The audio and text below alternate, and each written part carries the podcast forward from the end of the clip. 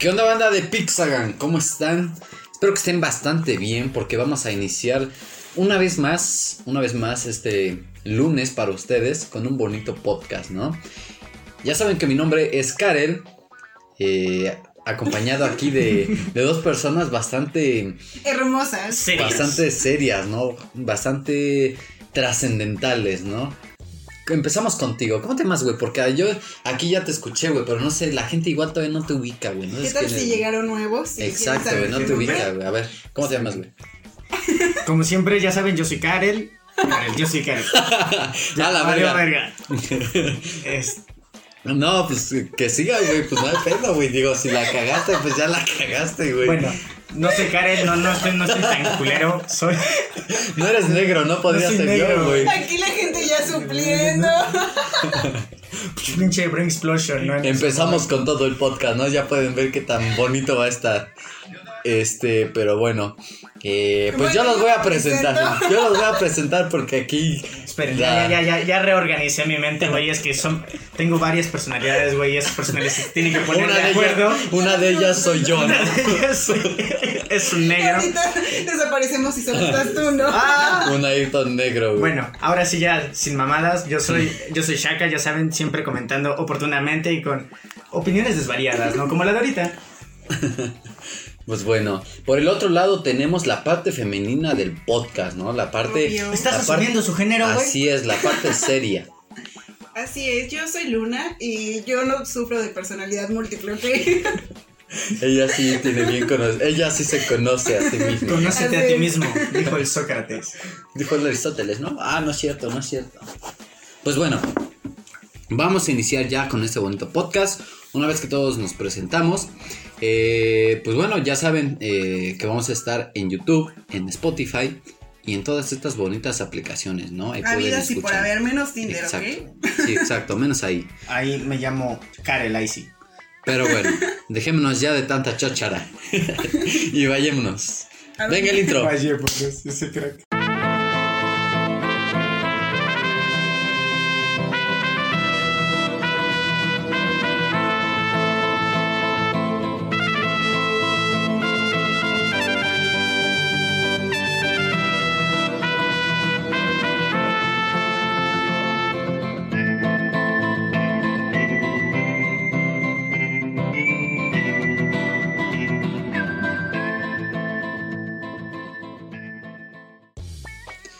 Pues bueno, una vez ya eh, entrando en materia, conociéndonos a nosotros mismos. Después de haber escuchado ese bonito intro, vamos a empezar con el tema del día de hoy. El tema del día de hoy es relaciones. Yo pensé que era cómo introducirte un clavo en el pene y sobrevivir, güey. No, güey, porque estaríamos censurados de todas las plataformas. Güey. Ah, bueno. Pero bueno, ese es el tema, relaciones. Ya saben que vamos a empezar con una definición by Pixagang.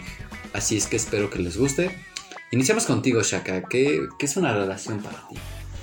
Bueno, eh, el, concepto de relación, o más en concreto, amor barra relación, a mi gusto es, es un contrato social en el cual tú decides mmm, tú decides mostrar afectividad a una persona. Esposarte, ¿no? Sí, amarrarte de, una manera simbólica por gusto y por afinidad de, voy a decir, ideas en común. básicamente. Así es. Esta es la definición de Shaka, ¿no? Bueno, vamos con la definición de Luna, a ver qué nos dice. Bueno, para mí las relaciones, eh, pues obviamente tiene que ver eh, también como en el amor, pero puede ser familia, amigos, pareja. Y tiene que ver con esta eh, responsabilidad que tomamos, igual por, por gusto, por emociones y, y pues ya, responsabilidad afectiva. No sé, no se me ocurrió nada más ahorita. Perdón, vas. Pues bueno, vamos con mi definición. Eh, yo lo veo más como crear una conexión o un lazo con una afectiva obviamente con una persona no eh, llámese familia llámese eh, pareja llámese eh, familia trabajo. Familia de nuevo. Familia de nuevo. Entonces creas estos lazos o creas estas pequeñas conexiones que van amoldando una bonita relación, ¿no? Pero bueno, esa fue la definición. Ahora les, les, parece bien que pasemos ya con un buen subtema. Porque yo ya te veo aquí, Shaka, muy alebrestado. Ya te veo cambiándote de nombre. También te veo cambiándote de sexo, la verdad. Entonces. Qué marrano. Entonces, pues bueno, pasemos al subtema que es amor ideal.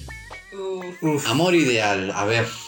Porque Esperé por mucho tiempo este momento. yo creo que todos tenemos como que una, eh, nos imaginamos una persona que es completamente, eh, pues como lo dice el subtema, ideal, que ya tenemos como preidealizada, ¿no? Decimos va a ser esto, esto y esto y esto y esto, y quieras o no, pues te va creando una chaqueta mental en la cual tú dices, verga, güey, yo quiero encontrar esta persona que tenga esto, esto y esto y esto y esto, pero sin ningún defecto, ¿no? Entonces, pues bueno, ¿no?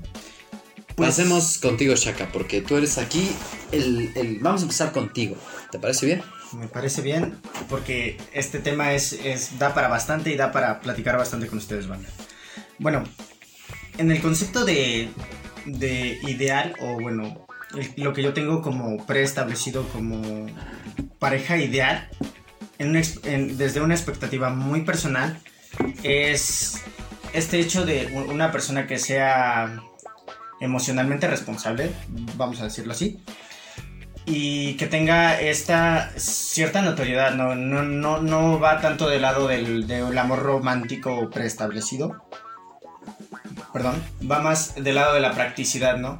De este lado de alguien que te gusta, alguien que admiras, alguien al cual te apasiona y le apasionas a la otra persona y que son recíprocos, ¿no? Así como él te gusta, a ti te gusta y bueno, en el caso de ser contrario, eh, así tú estés dando un 80% y él un 20% o al revés, en ese sentido que estés cómodo. En el momento en el que no te parece bien o no, o no estás cómodo con darle el 80% y la otra persona dar el 20%, es cuando ya empieza a ser un amor desideal, voy a decirlo así. Ujú. Este, creo que el amor ideal... que ya no cumple tus expectativas, ¿no? Más bien que no tenías. estás cómodo con la afectividad que tú le das en ese sentido, porque Ok. estás sintiendo que estás dando más de lo que tú recibes.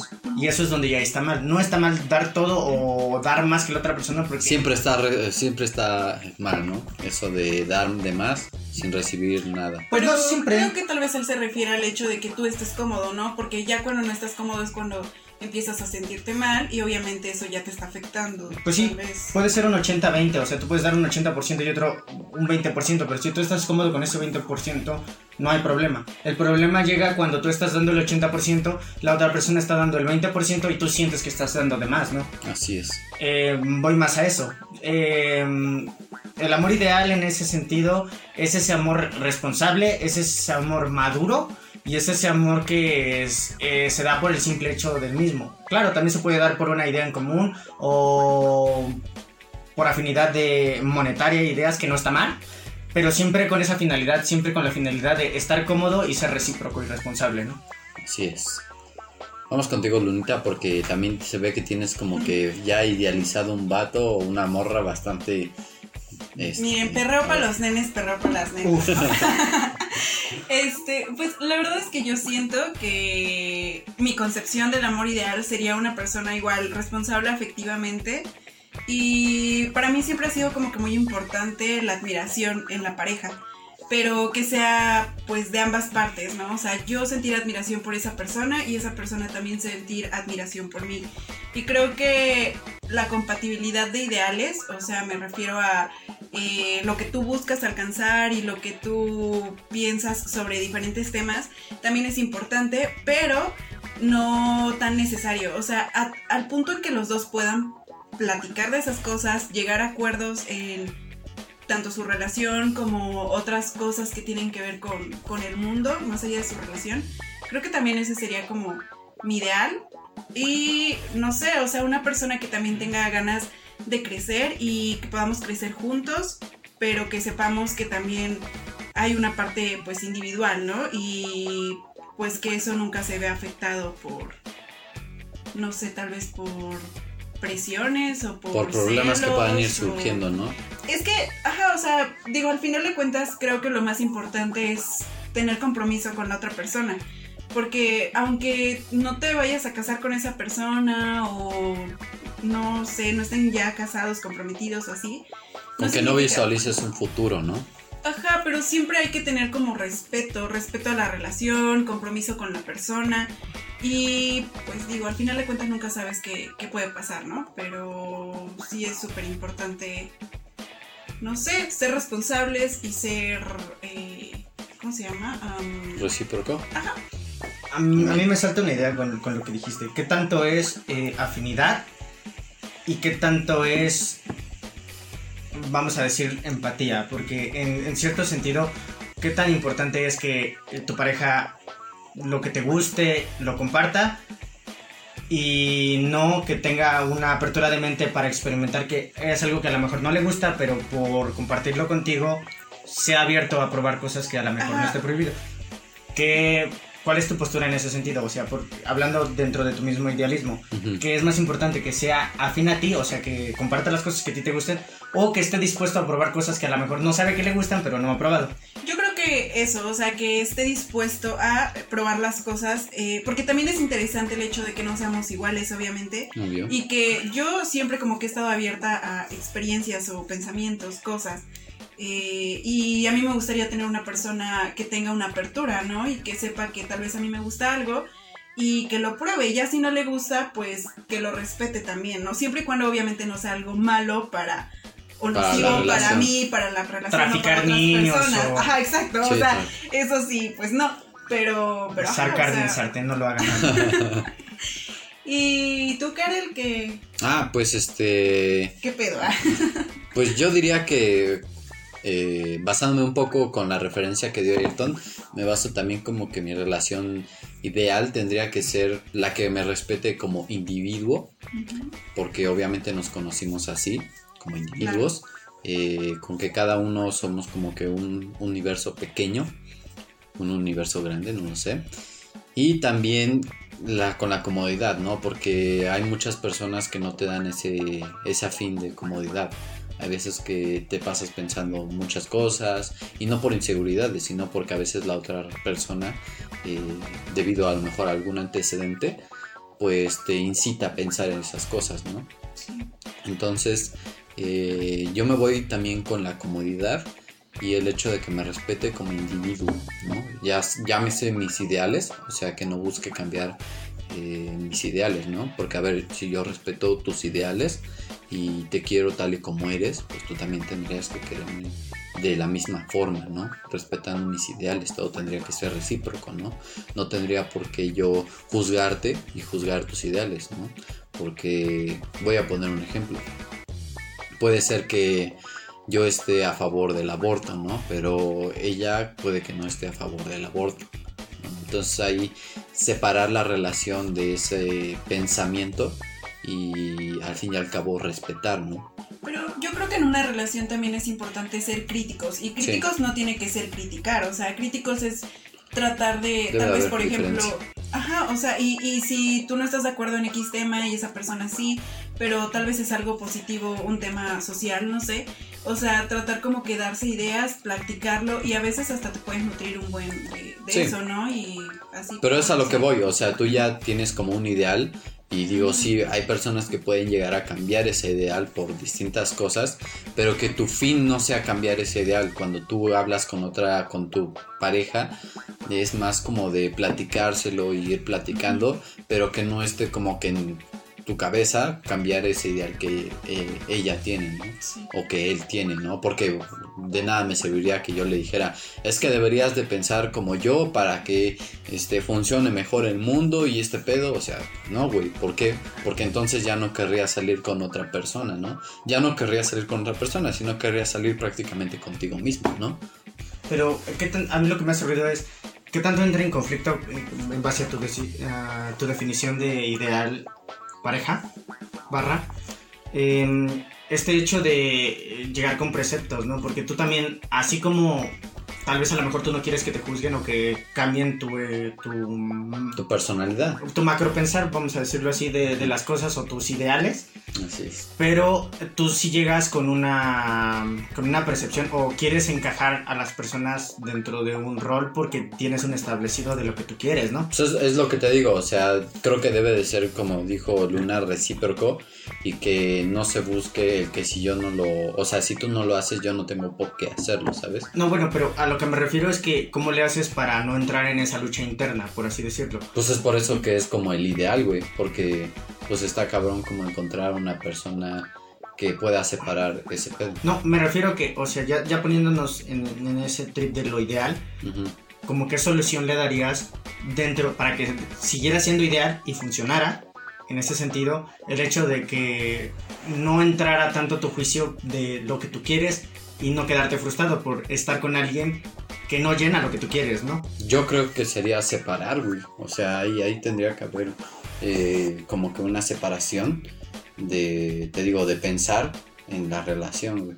Porque si no, obviamente todo saldría mal en la relación. O sea, sería un sentir por sentir por la persona o sería un total me desapego total de mi noción de lo que quiero y me abro a una experiencia de sentir lo que siento en ese momento. Mm, pues probablemente el de eso. Lo segundo. Yo creo que sí. Ah, bueno, eh, porque te digo, me hacía ruido por ese sentido, porque me pongo a pensar así como de, eh, si tuviera todo ese espectro de que no quisiera como que, que cambiaran mi, mi ideal de pensar, entraría en, conf- en conflicto porque yo también vengo con un ideal de Con pensar unos- de la otra persona, ¿no? Sí, claro. Pues sí. También puede afectar, no tal vez como esa persona eh, quiere cambiar lo tuyo, pero tal vez tú sin darte cuenta inconscientemente puedes querer cambiar, Cambiar. los ideales de esa persona. Es a lo que voy. Pero es, es- es lo que decía, por eso siento que debe de ser como que igual, o sea, si yo no busco cambiar como que tus ideales y todo eso, güey, o sea, si yo, pues obviamente tampoco la otra persona lo tiene que hacer, ¿no? Y tú mismo pones como que límites, ¿no? Como de que, oye, pues oye, esto y esto y esto, pues yo no quiero hablar como de ese tema, ¿no? Y pues tienen que respetar a fin de cuentas tu, tu decisión, ¿no? Oye, ¿sabes qué? Yo quiero probar eso. Ah, pero ¿sabes qué? Yo no quiero probar esto, ¿no? ¿Por qué? Porque a mí no, digamos que no tengo esa necesidad de satisfacción de descubrir algo nuevo que a lo mejor tú sí quieres hacer, ¿no? ¿Y hasta qué, hasta qué punto entra lo permisivo y lo que raya ya en lo implausible para ti? ¿Me explico? O sea, en el mismo ejemplo que pusiste de experimentar algo, no experimentar algo, creer lo necesario no creer lo necesario, ¿hasta qué punto es un, pues va, pues hazlo tú?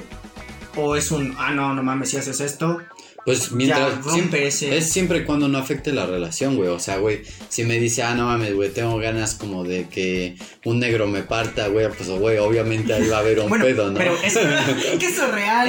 es- pues por eso. pero yo pienso, bueno, a lo mejor yo pienso como muy liberal, pero ¿no sientes que es como muy subjetivo has- hasta cierto punto?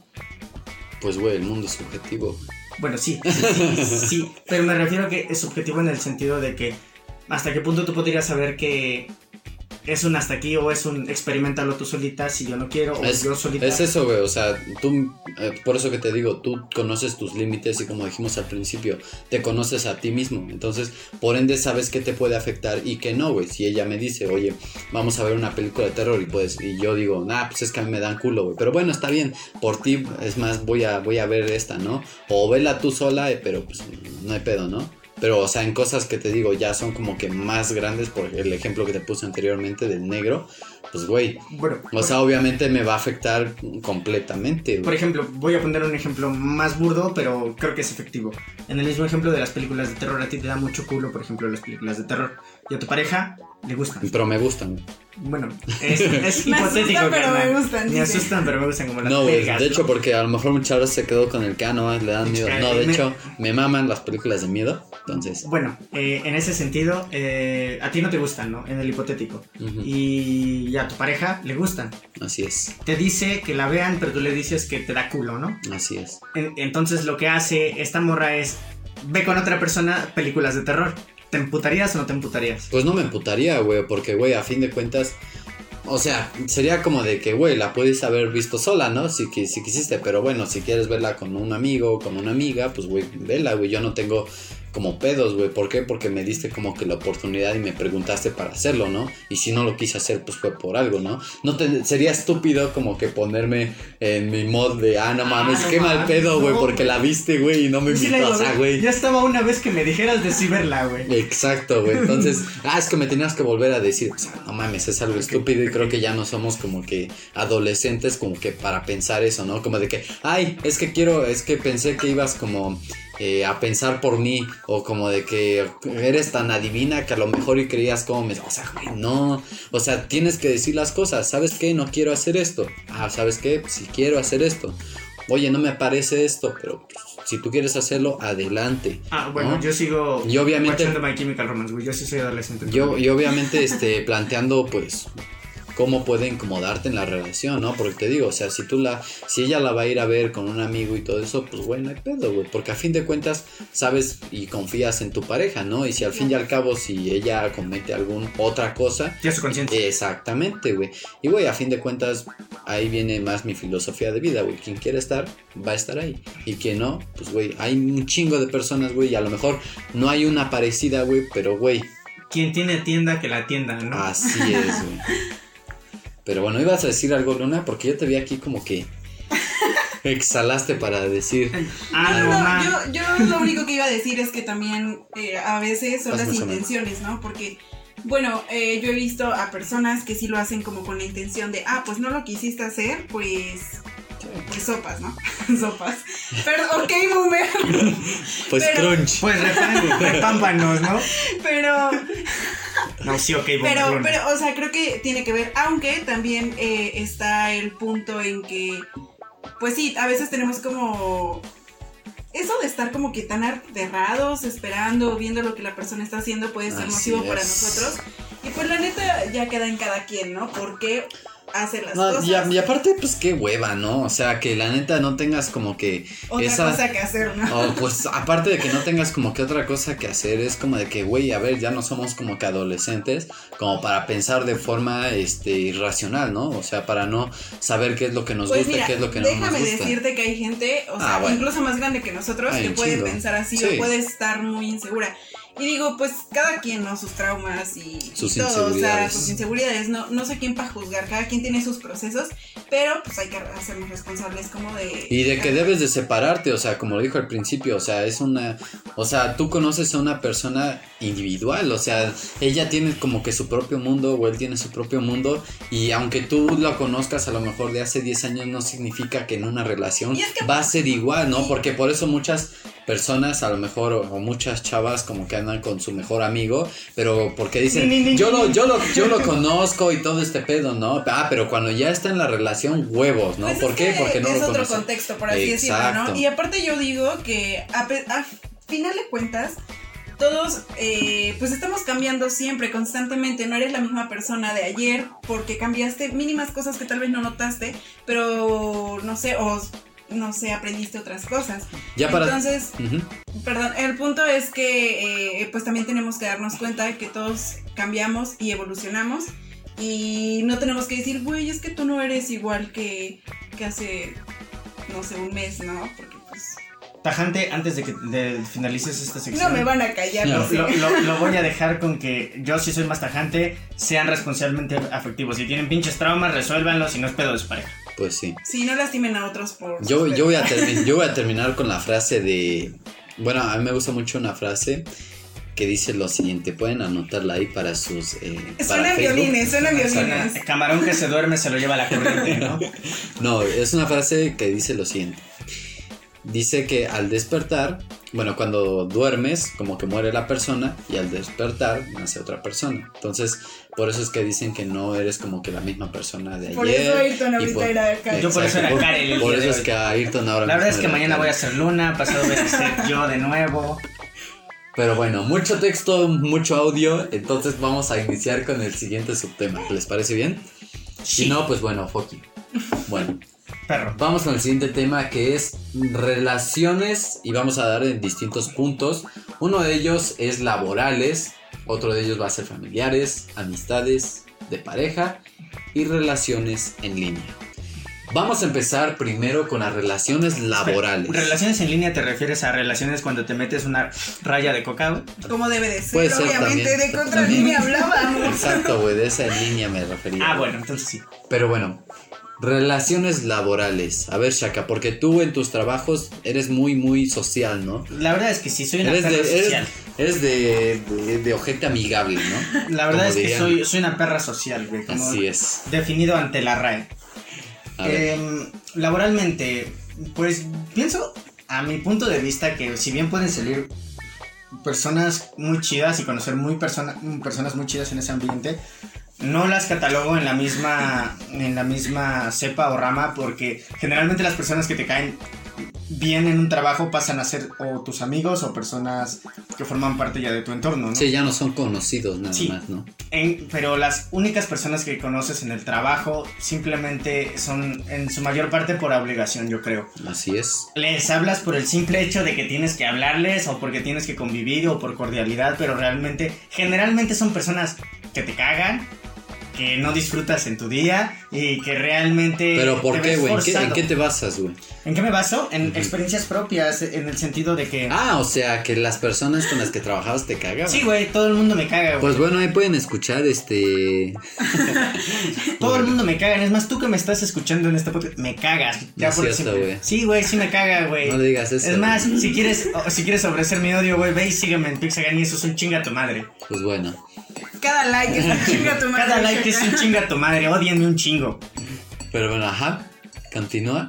Decía, me baso en las relaciones laborales como una cepa aparte porque en mi pensar son relaciones que te ves eh, forzadas por, Sí, por el pero, medio, ¿no? pero que no dejan de ser relaciones, digo, digo, más, más allá de que puedas crear un vínculo afectivo o negativo, pues creo que no deja de ser una relación, ¿no? Pero me gusta definirla como relaciones Frankenstein porque es como una... Pues obvio, pero no deja de ser una relación. Pero, Pero también tiene un impacto en Yo creo que también una de las concepciones así de las relaciones es que toda relación tiene un impacto en ti, ¿no? Así es. Y, y el hecho de que tal vez no tengas afecto por esa persona no significa que esté teniendo un impacto en tu forma de ser, pensar o así, porque incluso te puedes volver un poco más... eh, no, bueno, resentido a, a que la gente te trate de tal forma o te puede crear un miedo de encontrarte una persona como esa persona en un próximo trabajo. Saludos. Eh, ah. Ajá, yo pienso que más eh, va por parte de cualquier relación de forma pasiva genera algo en ti. Eso es bien sabido. Pero a lo que yo voy es que en su gran mayoría o en casi su totalidad, yo podría decir que esas personas que conoces en el trabajo generan algo más negativo que positivo. Haciendo esta, eh, esta separación, lo que dije al principio, que las personas que realmente te caen bien en un trabajo forman parte ya de tus amigos, no de una relación claro. meramente de trabajo. Porque pasan de existir en ese, en ese espacio, llámese trabajo, a formar parte del espacio llamado vida. Pero, pero normalmente las personas que tú consideras ya como que a lo mejor pueden ser amistad, son las personas yo creo que a lo mejor no trabajan en tu área, ¿no? Puede ser. No, yo, yo ¿Por creo qué? que sí. ¿Por qué? Porque yo siento que con las per- hay muchas personas que no saben separar el trabajo de la amistad. Entonces, por ende, se toman a mal cuando a lo mejor les gritas o a lo mejor haces alguna otra cosa en el trabajo, Ah, no ¿no? mames, pues tampoco me no- obvio, ¿no? es lo que iba a decir, es lo que iba a decir. No tendrías por qué gritarle, pero, o sea, en un trabajo en el cual a lo mejor tienes muchísimo estrés y todo eso, pues somos humanos y no es como que vas a ponerte a pensar en de le grito o no le grito, o sea, en el momento puede que lo hagas, ¿no? Y a fin de cuentas, digo, si pides perdón o algún Dices pedo que México, quieras hacer, Bajas, eh, no sé, malas condiciones laborales, ¿no? Pues en cualquier trabajo, digo, también en, digo, yo creo que en cualquier parte del mundo es como igual, o sea, la neta cuando te sale algo, digo, no dejamos de ser animales por eso Bueno, también, bueno, pero tam- animales raciocinios. Tampoco vas a ser el chef Ramsay, güey. Obvio, por eso, por eso te digo, creo que depende. también- Ajá, a ver. Adelante, O sea, adelante. yo creo que no solo en el trabajo, sino en la vida tenemos que tratar de ser eh, empáticos y si no eres empático, pues al menos más paciente, ¿no? Y por ejemplo, a mí sí ha habido muchísimas veces en las que he querido explotar y no lo he hecho porque digo, güey, no mames, tienes que ser diplomático porque no puedes convertirte en esta persona que va y le mienta la madre a cualquier Tam- tam- eh, ser humano. También ¿no? pondría una acotación. Trabajo barra escuela, yo lo pondría, ¿no? Como estas relaciones como que te ves forzados no porque los elijas sino porque te ves en el medio. Pero bueno, yo creo que trabajo y escuela pues es lo mismo, o sea, se digo, sí, sí, sí, se sí, por eso se complementan por lo mismo, porque los ves del diario y porque convives con ellos del diario. Ahora, no deja de ser una relación por lo mismo que digo, ¿no? Porque los ves del diario, porque quieras o no, crean un, un, este, creas un vínculo ya sea negativo y positivo, ¿no? Negativo porque a lo mejor llegas a tu escuela, te hacen bullying y todos te cagan, ¿no? Llegas a tu trabajo, es lo porque mismo, te bueno. tu lunch. Llegas a tu trabajo, lo mismo, no todos son trabajan en ching- el equipo y tú tienes que chutar Exacto. todo con otras dos personas nada más. Y... Entonces, les digo, o sea, yo, yo sé que sí. menta- Sí, men- ah, yo no sé sé. que mentalmente hay personas fuertes y hay personas débiles, ¿no? ¿Y en qué me baso? En el sentido de que si tú a lo mejor como no sabes ser un buen jefe y explotas con cada cosa que te dicen o con cada problema, pues obviamente te hace pues, mente débil, ¿no? Una mente fuerte es la que a pesar de los problemas sabe hablar y sabe expresar su, su estrés o sus co- cosas que tengan, pues, ¿no? Negativas en ese momento. Entonces, pues es lo a lo que yo a lo que yo voy, ¿no? Con relaciones de, del trabajo, ¿no? O sea, pueden haber relaciones, la neta, chidas, puedes tener relaciones chidas con tu jefe y no necesariamente tu jefe tiene que ser tu amigo, sino que creas un vínculo en el cual tú dices, ah, verga, mi jefe es chingón, me paga chido y la neta nos llevamos bien. Nunca me, me ha dicho, nunca hablamos de lo personal y nunca salimos y nunca nada de esto, pero me cae chido, ¿no? Es que ¿Por yo- qué? Porque tiene un ideal y, traba y sus trabajadores y la neta, o sea, muchas cosas. Entonces por eso siento que creas una relación. Yo ¿no? creo que al final de cuentas en este tipo de relaciones, o todas las relaciones, tendríamos que tratar de ser diplomáticos y no por hipocresía ni mucho menos, sino por el simple, simple hecho, perdón, de que, Por el que, pues las otras personas también sienten, lloran y demás y tal vez están en un trabajo que les caga, pero necesitan el dinero, ¿no? Y ahora súmale tú el hecho de que hay otras personas tratando de hacerles la vida imposible. Y aparte de que no vas a ser el único que literalmente nada más está ahí porque tiene que conseguir dinero. Entonces debes de plantearte esa situación, o sea, de que... No o sea, separa- se- separarte de ese egoísmo y dejar de pensar nada más en ti. O sea, tú crees que eres el único que llega o que se levanta a lo mejor a las 5 de la mañana, que su esposa a lo mejor le dice, oye, ya lárgate a trabajar, que tiene... pe-". O sea, güey, pues obviamente te no. Entonces, pero ahí es donde hace la diferencia de una mente fuerte a una mente débil, ¿no? Y más allá de, no sé, o sea, ¿por, por qué andar, o sea, qué hueva estar en un lugar hostil eh, en donde nada más estás porque necesitas dinero? No sé, o sea, yo creo que está horrible y Sí. el trabajo menos, o sea, menos sale de una forma positiva, por así decirlo. Yo digo que, o sea, que no hay que ser culeros con las demás personas, digo, al final de cuentas.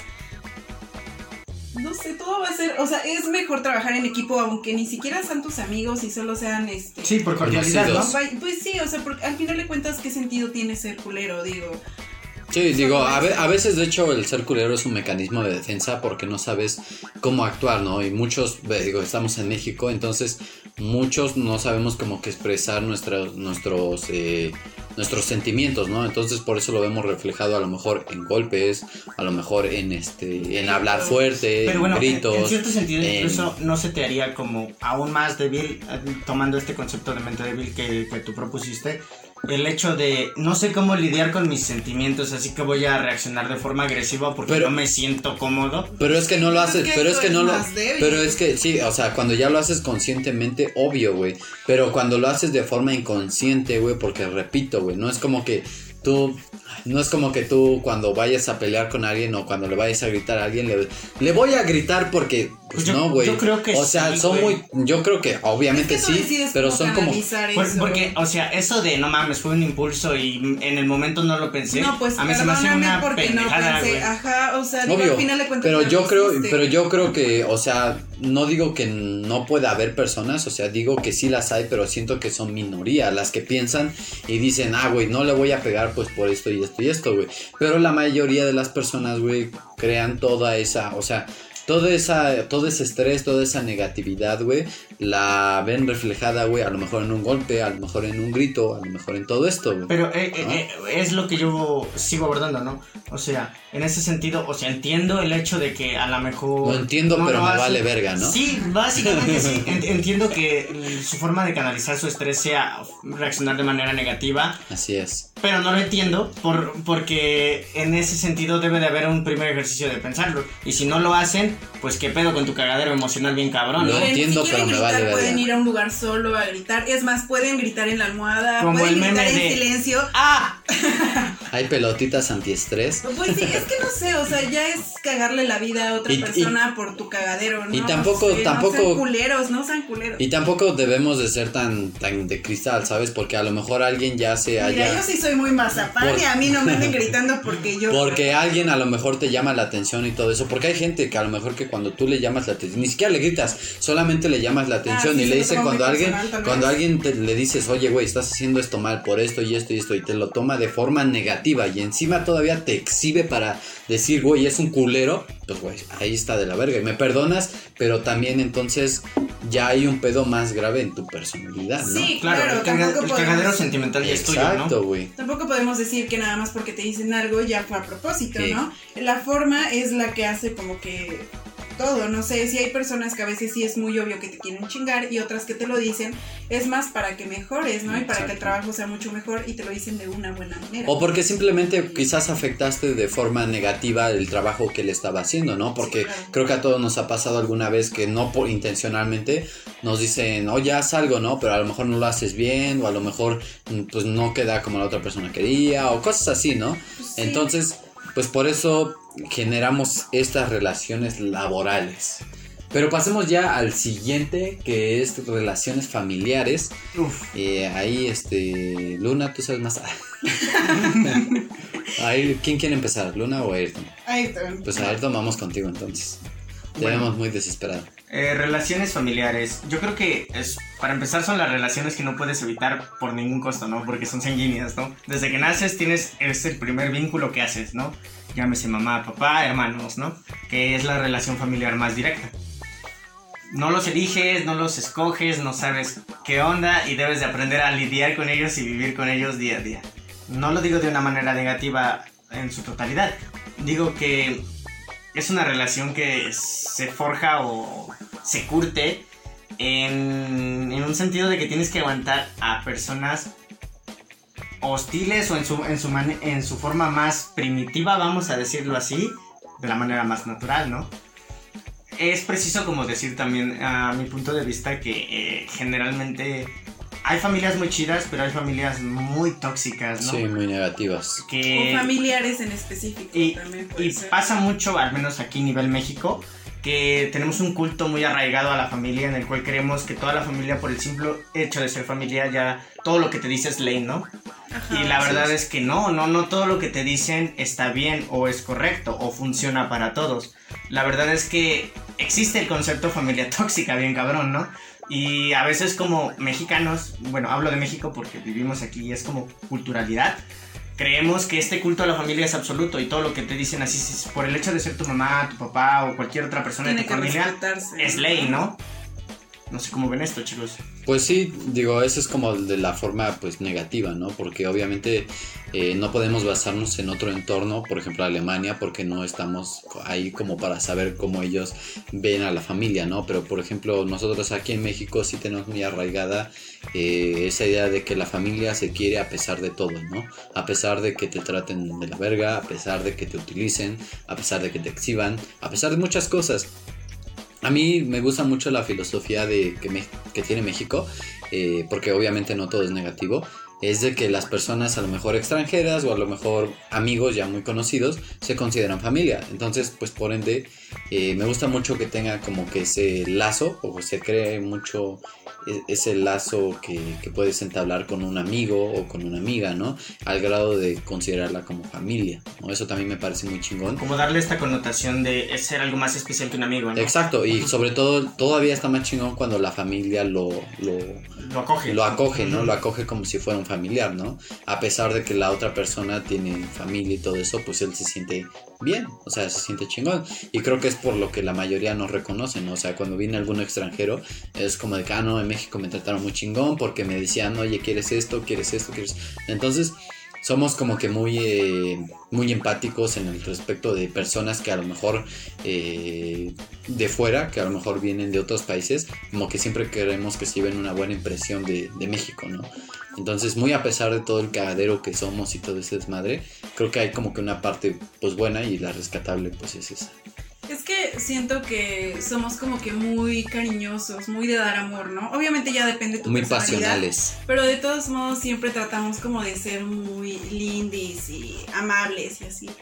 Pero yo siento que la familia, por ser nuestro núcleo principal, pues tiene como que que varia responsabilidad, no culpa, responsabilidad de cómo nos vamos formando en la vida. Obviamente a cierta edad nosotros empezamos a decidir para dónde encaminar todo eso, cómo canalizar las cosas negativas y demás.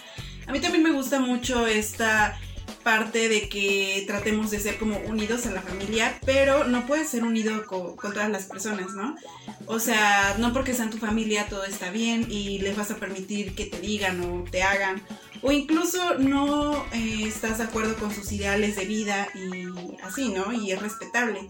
Digo, al final de cuentas, a mí me gusta pensar que la familia la escoges tú.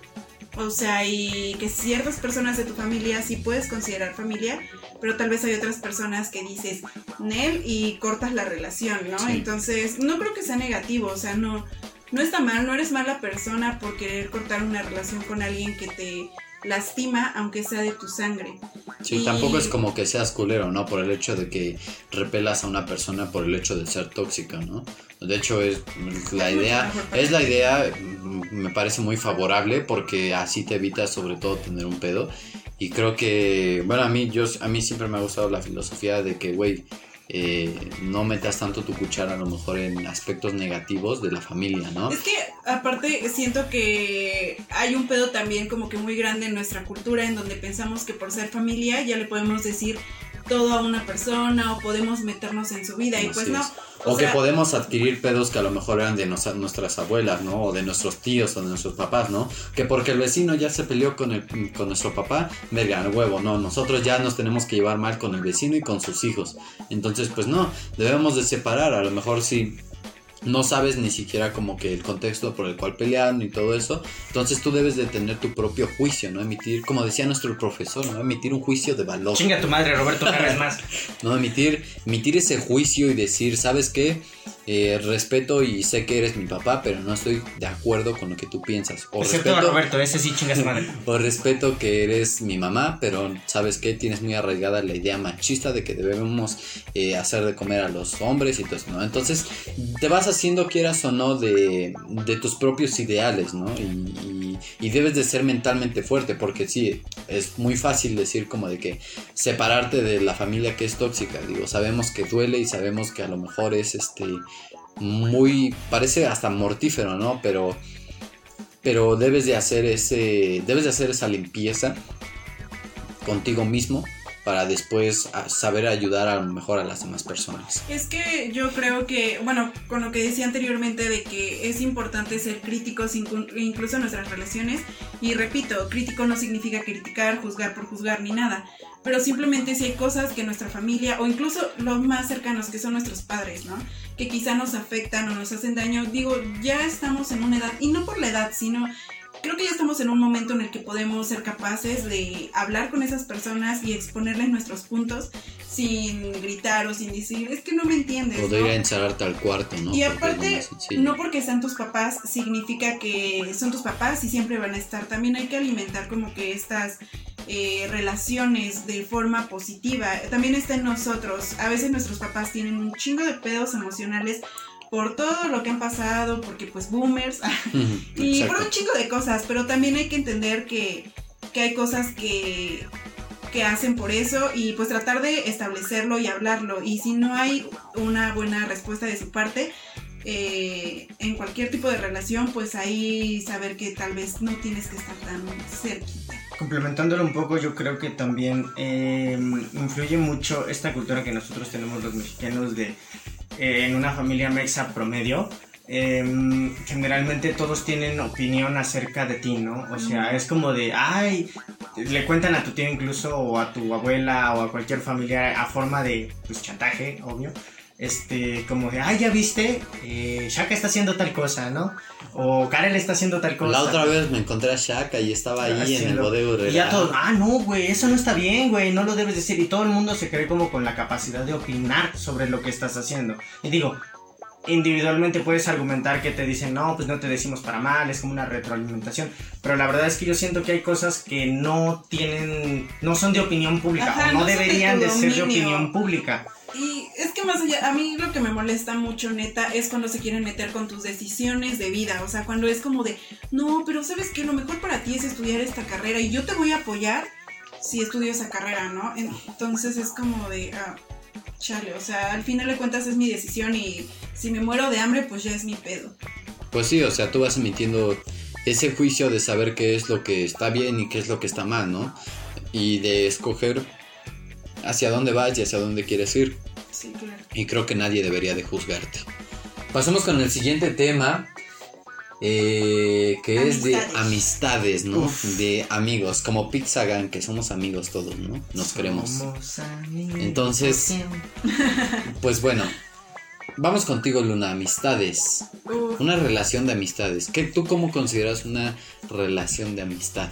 Pues es que creo que lo que había dicho sobre eh, la relación ideal, eh, creo que tiene que ver con todo, ¿no? O sea, yo siento que una amistad es algo súper importante en la vida de todas las personas y que también tiene que ser recíproco, ¿no? O sea, es importante que tal vez yo un día estoy mal y estoy así como de no mames, me quiero morir y se lo cuenta a la otra persona y me apoya y me escucha de forma no crítica, no eh, criticándome, perdón. Y yo también sé que no es que sea como de, ay, a huevo lo tengo que hacer, pero a mí me nace también hacerlo por esa persona, ¿no? Hay una, eh, pues un apoyo, es una persona que no es que sea tu cadero emocional, porque la neta no, nadie, nadie tiene que ser nuestro basurero emocional así de solo contarle las cosas negativas, pero sí creo que cualquier relación se eh, funda desde la vulnerabilidad, o sea, el hecho de que podamos mostrarnos vulnerables pero saber que también tenemos una responsabilidad afectiva con cualquier tipo de relación y que eh, tampoco eh, cualquier persona es solo como de, ah, solo le cuento mis cosas negativas, hasta le puedo contar las cosas cagadas o las cosas más simples y viceversa, ¿no? Así es. Pues sí, estoy de acuerdo, de hecho un amigo es pues para apoyarte, ¿no? Para, para que esté ahí pues tanto en las buenas y en las malas, pero tú, o sea, también... Y en las pedas. Eh, exactamente, ¿no? Y separar, porque hay veces que... En los pedos. Hay veces que luego, este, que creen que, bueno, creemos que porque son nuestros amigos nos deben de aguantar todo, ¿no? y pues tampoco, o sea, déjate esa mentalidad tóxica, ¿no? Porque eso es lo que es, no digamos más. Eh, y también de que hay amigos que aunque tú aprecias mucho y eso, son bastante tóxicos también, ¿no? Para ti. Claro también, bueno, eh, tomándolo ya desde un punto de vista también más personal, a mi punto de vista, los amigos es la, mm, la relación más fuerte que puede haber. ¿Por qué? Porque son las personas que tú dentro del millón de, de, personas que conoces o el espectro de personas que tú conoces, eliges específicamente. Eliges darle este seguimiento o esta cierta relevancia que no tienen otras personas me gusta mucho el, concepto que es algo cursi, pero eh, el concepto de una segunda familia, porque es estas personas que saben, que sabes que a pesar de lo que hagas, de lo que tú todo, conocen todos los defectos que tú tengas y todas las cosas negativas que tú tengas y aún así deciden seguirse juntando contigo, ¿no? Así es. Quería decir saludos Lalo y gracias por no enojarte porque vomité tus almohadas. pues bueno. saludos a Lalo, ¿no? Yo no me disculpo porque no acabaría, pero Pero bueno, en este sentido yo creo que los amigos son eh, la parte más fundamental que hay sobre ti, ¿no? Y yo creo que después de la familia, que es la, la, familia, si bien es esta parte de tu vida que en los primeros años de tu vida forja tu carácter y forja las primeras cosas que te van gustando culturalmente, los amigos son los que te definen como una totalidad. Las cosas, las amalgamas que forman parte de ti y que, se, y que siendo ya maduro o siendo ya una persona consciente, eh, te dan extractos de, cosas que tú careces. Y, esas tú careces hacen que, te complementen, porque el ser humano no es un ser totalitario. Es un ser que necesita, aparte de ser meramente social, necesita meramente de las relaciones y los vínculos cercanos para ser un ser perfecto. Yo creo, poniéndome un poquito más filosófico, que eh, el, ser, el ser perfecto o el humano, mm, el, el humano que tenga menos carencias del mundo, es esa persona que sabe llevar bien sus vínculos y fortalecer los vínculos como tal para poder ser un individuo, eh, un individuo eh, muy en comillas, porque más bien es una comuna, eh, de personas que se apoyan para un mismo fin. Eh, ¿A qué me refiero con esto? Eh, a que el conjunto de personas que, que tú eliges para ser tus amigos o tus mejores amigos, para ser más específicos, es lo que va a delimitar hasta dónde puedes llegar y hasta dónde llega tu vida. Es lo que yo les iba a decir, ¿no? Porque mucha gente les gusta separar eso de amigos con mejores amigos. ¿Les ha pasado ustedes a lo mejor tienen algo así de amigos y mejores amigos? Ustedes sí pueden separar a lo mejor el, la amistad de mejor amistad. Sí. Es que, bueno, no sé, o sea, a mí no me gusta tanto, ¿no? Bueno, al final de cuentas yo he tenido muy pocos mejores amigos, pero no es como que todo el tiempo diga, ah, estos son solo mis amigos y los otros son mis mejores amigos, ¿no?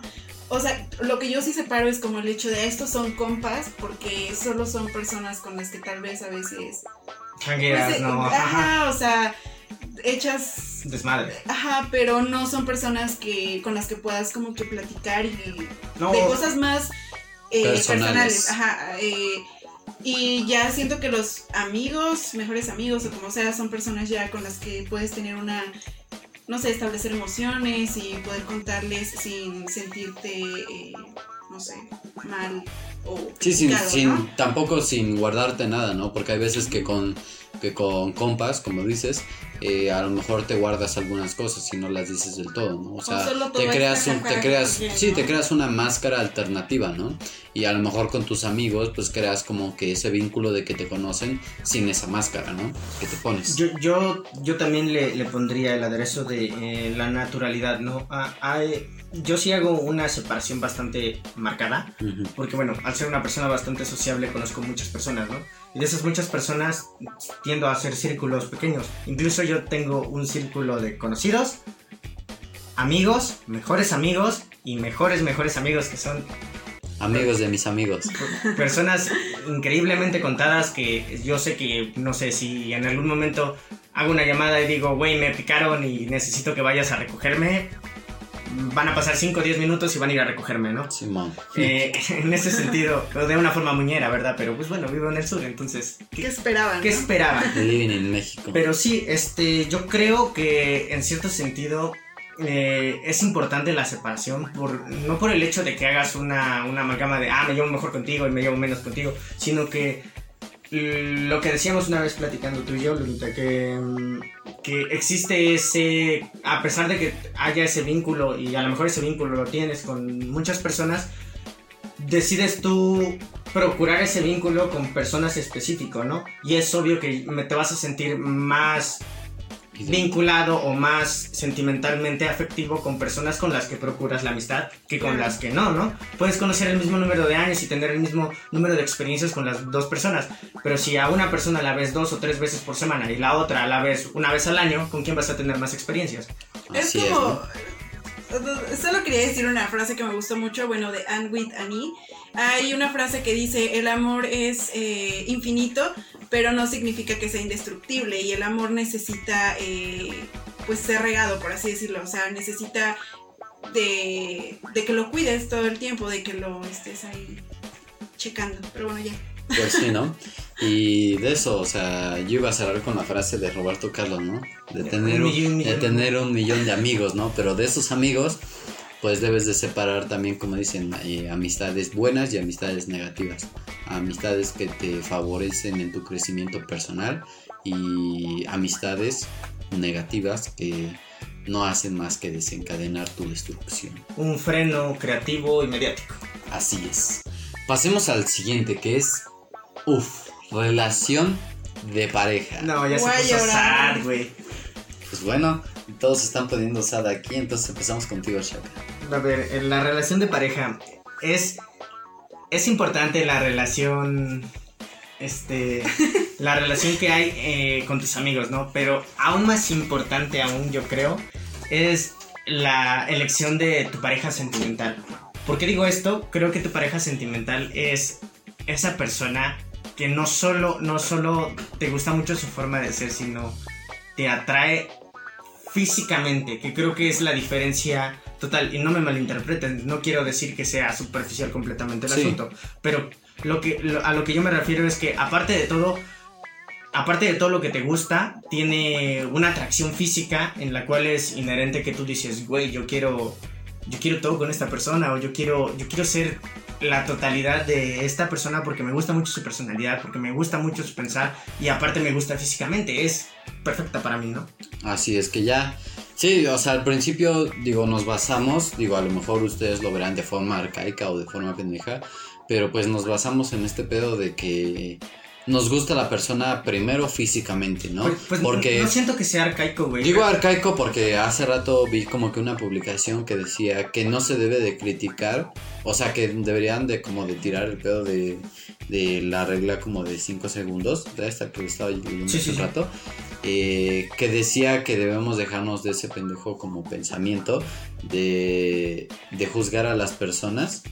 Eh, prejuzgarlas, ¿no? Prejuzgarlas, o sea, por el hecho de su eh, apariencia de su apariencia física, ¿no? O sea, si, por ejemplo, voy a poner un ejemplo, si estás muy flaca o si estás muy gordita, pues no vas a entrar en mi, en mi... Ni en mi preconcepción de lo que me gusta. Exacto. Pero haría una acotación bastante interesante en este momento. Creo, creo que sí que un aspecto físico no es como la totalidad del todo, ni por asomo, pero es verdad que eh, esta frase de que el amor no nos entra por los ojos es bien real.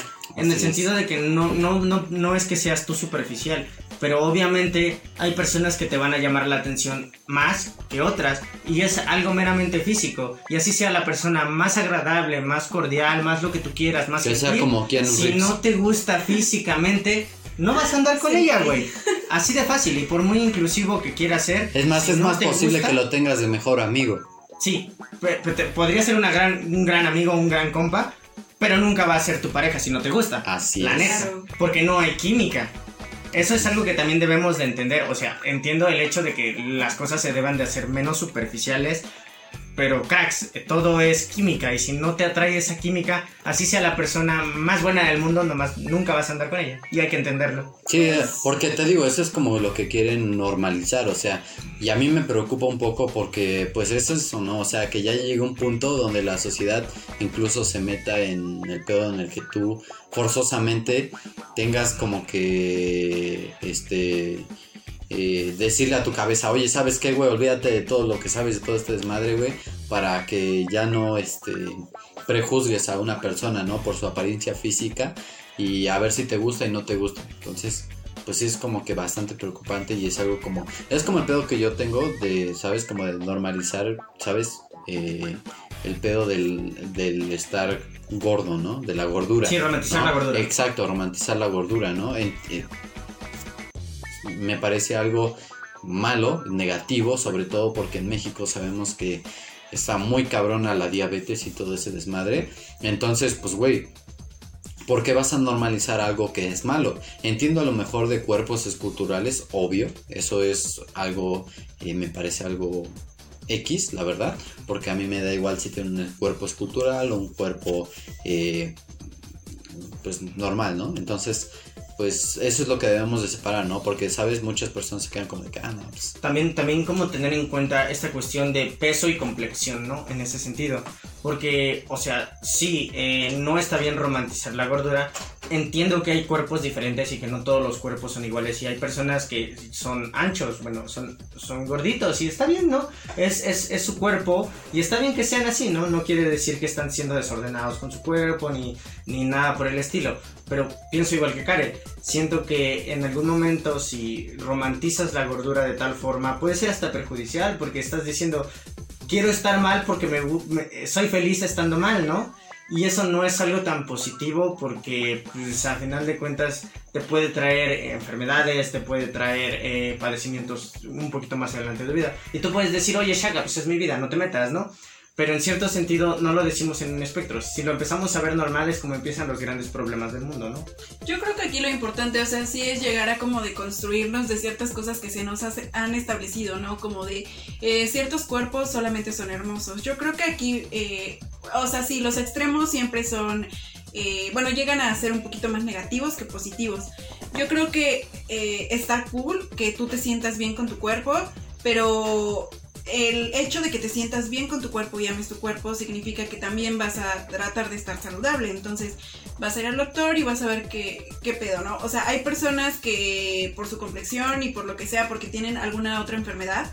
Sí, eh, tiroides como- o algo así. Ajá, pues ya no pueden bajar de peso. Y ahí está chido, o sea, que te sientas bien con tu cuerpo y, y así. Digo, al final de cuentas, yo, miren, siento que sí hay que construirnos, pero no llegar a los extremos de solo decir, no sé, llegar a ser insaludables. Creo que es más que, que el hecho de que se romantice. Ahora, ojo, hay que ser conscientes de algo. No porque tú te sientas bien con tu cuerpo y estés bien, quiere decir que todo el mundo te deba de aceptar. Eso ya es caer en una histeria colectiva. Digo, dentro de tu persona tú te puedes sentir lo más feliz o lo más infeliz que tu percepción te lo dé. Pero no por eso quiere decir que todo el común denominador de personas deba de pensar igual a ti. Eso ya es caer en el fascismo, en Así cierto es. sentido.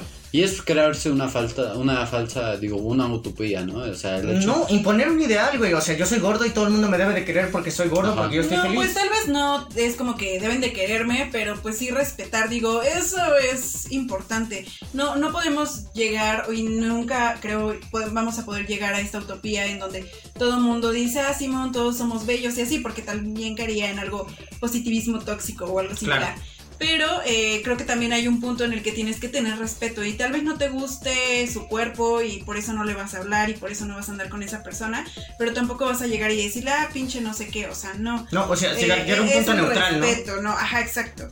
Y pues ya. Pues bueno, eh, eh, algo, algo que quieran terminar con eh, relaciones de pareja. Pues, Lunita, que creo que. Ah, perdón, es que estaba haciendo otra cosa. No, pues nada, o sea, solo quiero decir, eh, sigo con lo mismo, es importante la responsabilidad afectiva en todo, la reciprocidad y la empatía y saber que hay un otro, ¿no? Al final de cuentas sí, muy chido el individualismo, muy chido que, que haya amor propio. Pero si tú estás bien contigo, también vas a estar bien con los demás y vas a saber que hay cosas que le pueden afectar a la otra persona. Si decides tener una relación de pareja, yo creo que es importante que tratemos de ser lo más responsables posibles, llegar a acuerdos en común y si hay acuerdos que nos sobrepasan y no se pueden o hay cosas que no nos gustan, lo mejor sería pues ser eh, responsables Y claros, decir, ¿no? sí, y decir, ¿sabes qué? Esto ya no me está gustando, muchas gracias por participar. Quizá a la otra persona le va a doler, pero es mejor la honestidad a seguir creándole como expectativas a esas personas que quizá nunca va, van a suceder, ¿no? O no va a pasar. Y pues ya. Pues sí, ¿no? Y quitarnos esa idea falsa de, de solamente estar como con películas de Hollywood y de estar Sí, claro. con telenovelas, ¿no? Que es como de... O con libros, ¿no? Porque a veces que también por leer muchos libros románticos, pues te quedas como que en esa idea de que esperas toda tu vida eh, una persona la cual no existe y la cual solamente vive en tu imaginación. Yo creo que también el punto es como que no caer en esto de idealizar a las personas ni de creer que todos somos perfectos porque no lo somos. O sea, eh, sí está muy chido que tengas tus ideales y que sepas que quieres a una persona que, no sé, como lo que dijimos al principio, ¿no? Pero eh, que no todas las personas pueden llenar eso y al final de cuentas la convivencia es la que te va haciendo quererles y entenderlos también. En, en cierta parte, para cerrar, este. complementaría diciendo que caer en cuenta también las posibilidades que tenemos. ¿A qué me refiero con posibilidades? O sea, yo quiero una persona con esto, esto y esto y estas ciertas características, pero yo qué he hecho para Sí, merecer claro, una hacernos persona. Responsables también de, de nosotros, de nuestros sentimientos y de cómo nosotros nos mostramos al otro de forma honesta siempre, no, no decir, ah, yo soy bien positivo, pero en realidad Pues sí, no, ¿no? por ejemplo, burdamente quiero un novio mamadísimo, pero nunca me he parado en un gym, entonces ¿cómo chingados voy a conseguir un novio mamadísimo si nunca me he parado en un gym, no? O quiero una persona que sea De súper bonitos cultural sentimientos. y, y que Mm. lea un chingo, pero pues yo no leo y cómo vamos a ser afines, ¿no? Así Exacto. es. O platicar de esas cosas. Así es. Pues bueno, todo es todo lo que uno pide, hay que también eh, ponerle ganas y hacerlo, ¿no? Como en la Reciprocidad. alquimia porque no va a tienes llegar. que dar algo para que... Un alma por otra alma.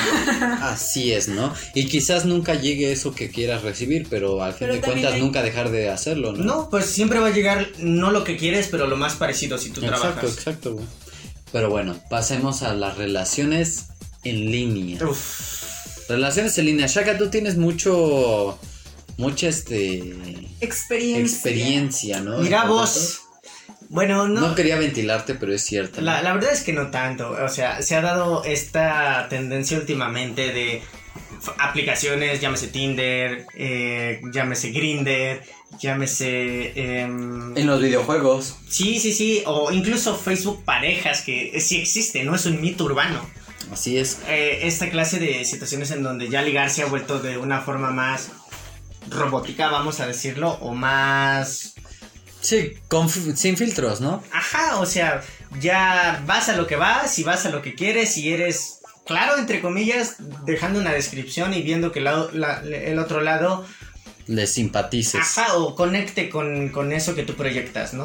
Así Pero bueno, es. me hace un poco de ruido porque ¿hasta qué punto puedes conocer a una persona con 50 palabras o 50 caracteres? ¿Qué tanto puedes conocer a una persona? Pues yo creo que también, obviamente, es normal y súper obvio que nosotros en redes sociales, en Tinder, en lo que sea, siempre vamos a poner las mejores cosas. Claro, vas es como cuando vas a bien, un ¿no? trabajo y dices, uy, soy responsable, me gusta el trabajo en equipo. Hablo el 30% de inglés, ¿no?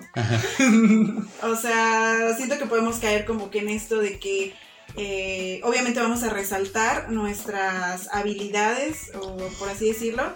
Que no está mal, ¿no? Tampoco, o sea, como intentarse verse bien, solo tratar de ser. Es real, llegar a ¿no? esa perfección, güey, que sabes que no existe, güey, porque a fin de cuentas no es como que vaya, o sea, en redes sociales puede ser lo demasiado perfecto por la foto, por las descripciones que pones, pero en persona eres otro. Pero también creo que todos tenemos que ser conscientes que uh, eh, hasta cierto punto redes sociales puede llegar a ser un performance, porque mostramos lo mejor de nosotros, eh, mostramos lo que queremos mostrar, ¿no? Y me parece muy cool que haya personas que pueden mostrar o que mostramos o así su vulnerabilidad, pero no del todo, o sea, eso no, no estás mostrando al 100% tu yo, ¿saben? Entonces, pues tampoco hay que tener tantas expectativas en redes sociales. No, y yo también, canalizándolo de una manera positiva, diría: estás aprovechando todas las virtudes que tienes, ¿no? En ese momento y tratar de mostrar todo lo bueno. Es como vender un producto. eh, Es una, es una analogía bastante buena. Porque en cierto sentido no vas a decir, oye, güey, pues yo soy flojo, me saco los mocos, eh, a veces me da huevo bañarme. No vas a decir ese tipo de cosas.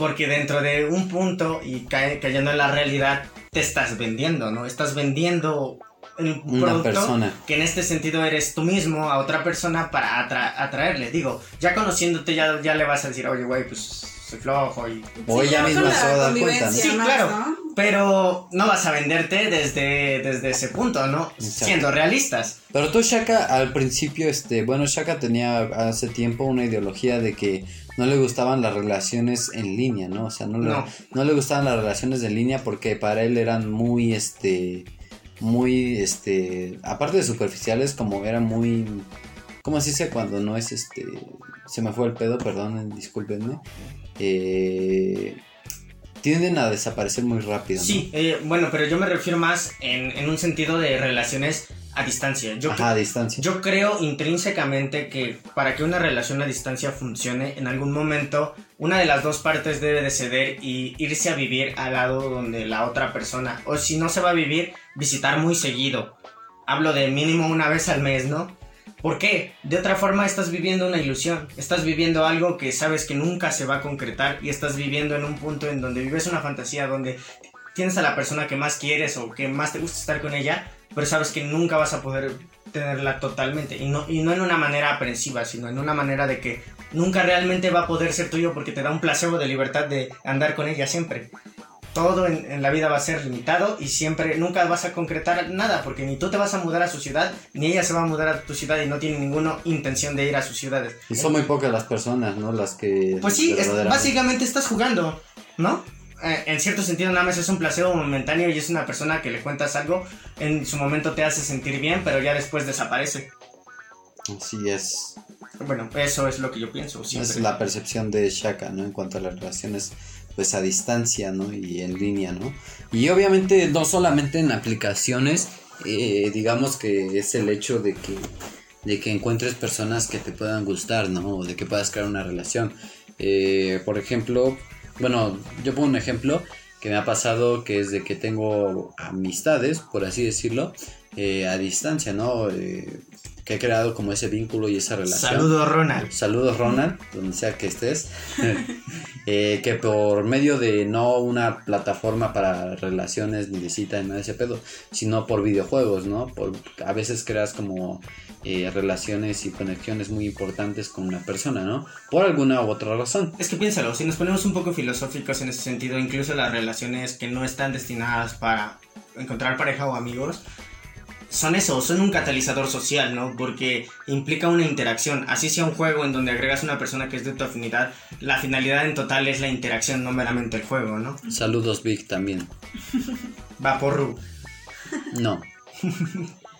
Pues lo que yo pienso de las relaciones a distancia es que de cierta forma es un buen inicio, pero igual, o sea, tiene que haber como hasta cierto punto un verse, un hacerlo real, un bajarlo a este mundo real en donde tocas a la otra persona. Uf, qué rico. O sea, no sé, eh, siento que a final de cuentas ahorita también estamos pasando como por un momento bien raro en donde pues nuestras relaciones se basan ya en eso, ¿no? En relaciones a distancia, aunque vivamos cerca. Y no creo que, más bien creo que las redes sociales y el internet y todo es muy eh, positivo para entablar amistades, relaciones, parejas y demás. Pero, este, pero sí, también, o sea, tiene que haber mucha responsabilidad en eso, ¿no? En seguir alimentando las relaciones en línea y llegar a un punto en donde obviamente se concrete el verse y el estar físicamente. Así es, y ya nos tocará en un futuro a lo mejor vivir, vivir más bien otro tipo de, de, relación a distancia, ¿no? A lo mejor un poco ya más presencial. Exacto, ¿no? O sea, de forma holográfica, no lo sabemos. Y Poseyendo su cuerpo y, carnal. y esperemos, esperemos al futuro, ¿no? Pero bueno, Vamos a iniciar con una sección que les gusta demasiado, ¿no? A mí me gusta, güey. Con que a mí me gusta la voy a seguir haciendo. Que es darse de putazo, ¿no? Entre paréntesis, debate. Aquí este, vamos a hacer un pequeño debate. Eh, Shaka, en este momento los que estén a favor de Shaka, pues él va a hablar sobre... Va a estar a favor sobre el amor romántico. el romántico. El amor romántico. Bien el Shaka. Bien francés. Pero bueno, el amor romántico va a estar este Shaka. Y Luna Lunita va a estar en amor práctico. Práctico de practicar. Entonces en los comentarios, en los comentarios ahí pueden poner quién estuvo, eh, eh, pues bueno, si a lo mejor se identificaron más en el romántico o en el práctico. Pues bueno, recuerden que les vamos a dar 5 minutos para cada quien. Y eso es todo. Iniciamos contigo, Shaka, por favor. Adelante. Bueno. El amor romántico. Yo, pienso que el amor romántico es uno de los pináculos de, la cultura y es el responsable de que tengamos esta percepción de amor, porque es este amor bonito, ¿no? Es este amor eh, servicial, gentil, eh, en donde se muestra este interés genuino a la persona, que es algo que se ha perdido últimamente, ¿no? El tener ese interés, la galantería, eh, mm, esta gentileza, ¿no? Hacia, hacia tu pareja el, el, tener, el tener este, esta percepción a la larga, ¿no? El, el, tener una pareja que pienses a futuro, ¿no? Y que no solamente la pienses momentáneamente. El ir trabajando el amor, el cariño y construyéndolo de tal forma que se vuelva el total de un todo, ¿no? No simplemente vivir el momento o vivir el individualismo total, ¿no? El hacer que las cosas perduren y el hacer que, a pesar de que tengamos problemas, nos vamos a entender y vamos a llegar en un, en un punto en donde los dos vamos a tener en comunas el bien común, ¿no? En, en ese sentido yo pienso que eh, el amor romántico, en más concreto el amor shakespeariano, ha venido a, es algo que nos hace falta últimamente. Nos hace falta ese, ese ápice de cursilería o galantería en el cual tanto el hombre como la mujer debe tener más interés eh, hacia su pareja, ¿no? Deben de tener esas, e, esa pues, reciprocidad y galantería en el que tu pareja es tu máximo, ¿no? Y tratarlo como tal, de, los dos lados. Eso es lo que yo pienso. Eso es lo que piensas del amor. Pues bueno, eh, Shaka, acabaste pronto, acabaste rápido. Eh, parecía, ya me lo parecía, estaba vendiendo. parecía incluso que ya habías idealizado ahí en tu mente. La verdad es que sí, güey. La verdad es que a, a- a mi próxima pareja la voy a visitar en un balcón, güey. Voy a llevar mi, mi escalera, güey. Le voy a decir, sal, sal, Julieta. Soy yo. pues bueno, pasemos contigo, Lunita. Eh, ya sabes, igual son cinco minutos. Obviamente, si tardas menos, pues ya es cosa tuya, ¿no? Pero bueno, remátala eh, ante Shaka con el amor romántico. Ok, el amor, el amor romántico es necesario ya que eh, muestra el compromiso hacia la pareja y muestra el interés hacia la pareja en un sentido eh, único y duradero. Pues bueno, ese fue la rematada de Ayrton, ¿no? De Shakita. Pero bueno, vayamos con amor práctico de Luna. Pues mira, para empezar yo creo que es 2020 y lo mejor que podemos hacer es derrocar el amor romántico. Y esto no significa que vamos a dejar de querer o de buscar, bueno, no buscar, de esperar el amor, ¿no? Eh, simplemente significa que se está viendo las dos partes como importantes en la relación. Y el romance sí puede existir, pero no significa que por amor podam- tengamos que sufrir o aguantar hasta donde tengamos que aguantar con tal de tener a la otra persona cerca, ¿no? Creo que al final de cuentas también es importante que se llegue a acuerdos siempre, eh, en donde ambos resulten beneficiados, ¿no? No solamente el hombre o no solamente la mujer o no solo... Hombres. Bueno, como sea, ¿no? O sea, el tipo de relación que tengan. Eh, a final de cuentas yo también creo que es importante, por ejemplo, el hecho, esto que el amor romántico nos ha impuesto mucho de, no, es que solamente el hombre te tiene que buscar, o sea, no creo que sea algo que tengamos que seguir haciendo, ¿no? Si a ti como morrita te gusta alguien, pues bien puedes decirlo. Eh, también eh, esto del amor práctico me gusta porque al final de cuentas es un 50-50, ¿no? Por ejemplo, el hecho de que si van a salir a comer, ambos puedan pagar la cuenta o la morra pueda pagar a veces la cuenta y el vato otras veces. Eh, siempre para que ambos tengan, como decía, beneficios. Eh, y los acuerdos también significan que van a respetar tiempos, eh, no sé, no caer en esto de solo por amor lo hago, ¿no? Solo por amor aguanto. Porque pues no, la neta, creo que ya estamos en un momento muy padre de la vida en donde podemos elegir. Y el amor creo que más allá de sufrir es compartir y ser con la otra persona. Crecer juntos, no nada más eh, pues alguien, ¿no? Y... ¿Qué más? Pues no lo sé, Lunita, dinos. No sé, solo quiero decir que el amor romántico apesta. No, no es cierto. No, no apesta, pero creo que ha sido el parteaguas para que muchas personas, incluso nuestros abuelos o nuestras abuelas, se quedaran en relaciones tóxicas que no estaban chidas. Entonces, es importante de construirnos un poquito en este aspecto de, del amor. Pues bueno, eh, vamos a pasar entonces con el siguiente, los siguientes cinco minutos de contrarréplicas. Vamos primero con Shaka, eh, haciendo una contrarréplica del comentario que acaba de sugerir Luna, por favor. Va, bueno, eh, opino muy distinto de, de Sí, entrada, porque eh, en cierto sentido eh, puede haber realmente un amor tan perfecto centrándose en el individualismo como persona, o sea, realmente es una relación si te, si te centras más en cómo tú te sientes como persona que realmente viendo el interés genuino de la pareja y trabajando por un bien común, más bien no como un bien propio en el cual yo me siento bien y, y en, segundo, en segunda posición está la pareja, tal vez podrías decir que sí, en el sentido de que, digo, si yo estoy bien, eh, mi relación está bien, ¿no? Pero en, en cierto sentido, eh, si no procuras para nada eh, ese bien común y primero te ves en primer plano tú, claro, como persona serías una excelente persona, pero como pareja estarías siendo lo más terrible del mundo. porque Dejarías no- mucho que decías. Sí, los problemas los estás dejando en segundo plano y estás siendo egoísta hasta cierto punto porque estás diciendo primero me voy a ver yo y chinguen su madre en un punto los problemas y ya cuando yo esté bien yo eh, arreglo los problemas. Bajo esa misma filosofía y estrictamente bajo ese mismo punto, si ese es el caso, yo creo que entraría más la responsabilidad emocional, como bien lo, lo recalcas en ese sentido. Primero estar bien para luego en segunda, en segunda comuna tener una, una, una relación en conjunto, ¿no? Es como mi comentario. Pues bueno, ahí saca bastante rápido, ¿no?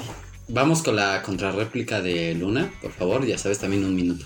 Pues es que es a lo que yo decía, o sea, no estoy diciendo que tengamos que ser individuales, sino llegar a acuerdos. Eh, para esto tendría que haber un poquito más como de empatía con el otro, ¿no? Saber que si algo le puede afectar, entonces lo podemos hablar juntos, pero que no significa que voy a sobrepasar sus límites ni esa persona tiene que sobrepasar los míos. O sea, que es, es importante la individualidad, pero también el ser juntos, o sea, el que hay dos personas y así. Igual, hay personas que pueden malinterpretar esto de el amor práctico y tomarlo más como, ah, pues entonces yo estoy solo, ¿no? Pero pues no, tiene que haber una responsabilidad afectiva y un respeto mutuo de decisiones y, pues en cuanto a pareja, no solo eres uno en una relación.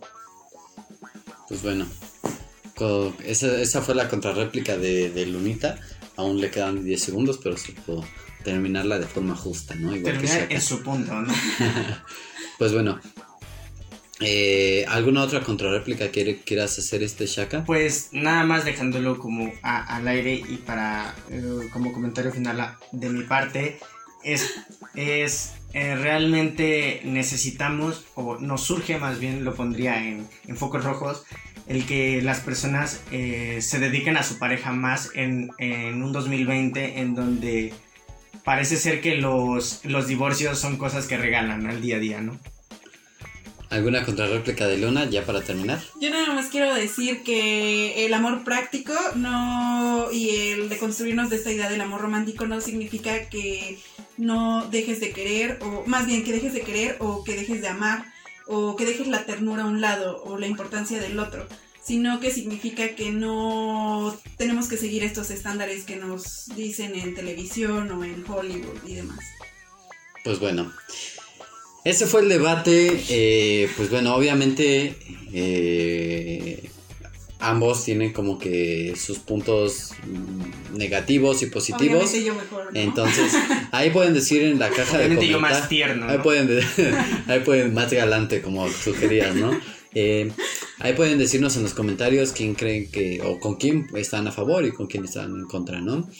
Recordando que, a ver, no porque hagamos el debate significa que a lo mejor Shaka esté de acuerdo al 100% con el, con el amor romántico, ¿no? Todo, es por la anécdota, está repiola. Todo esto es, es un... Eh, ejercicio. Es un ejercicio, no es un ejercicio mental.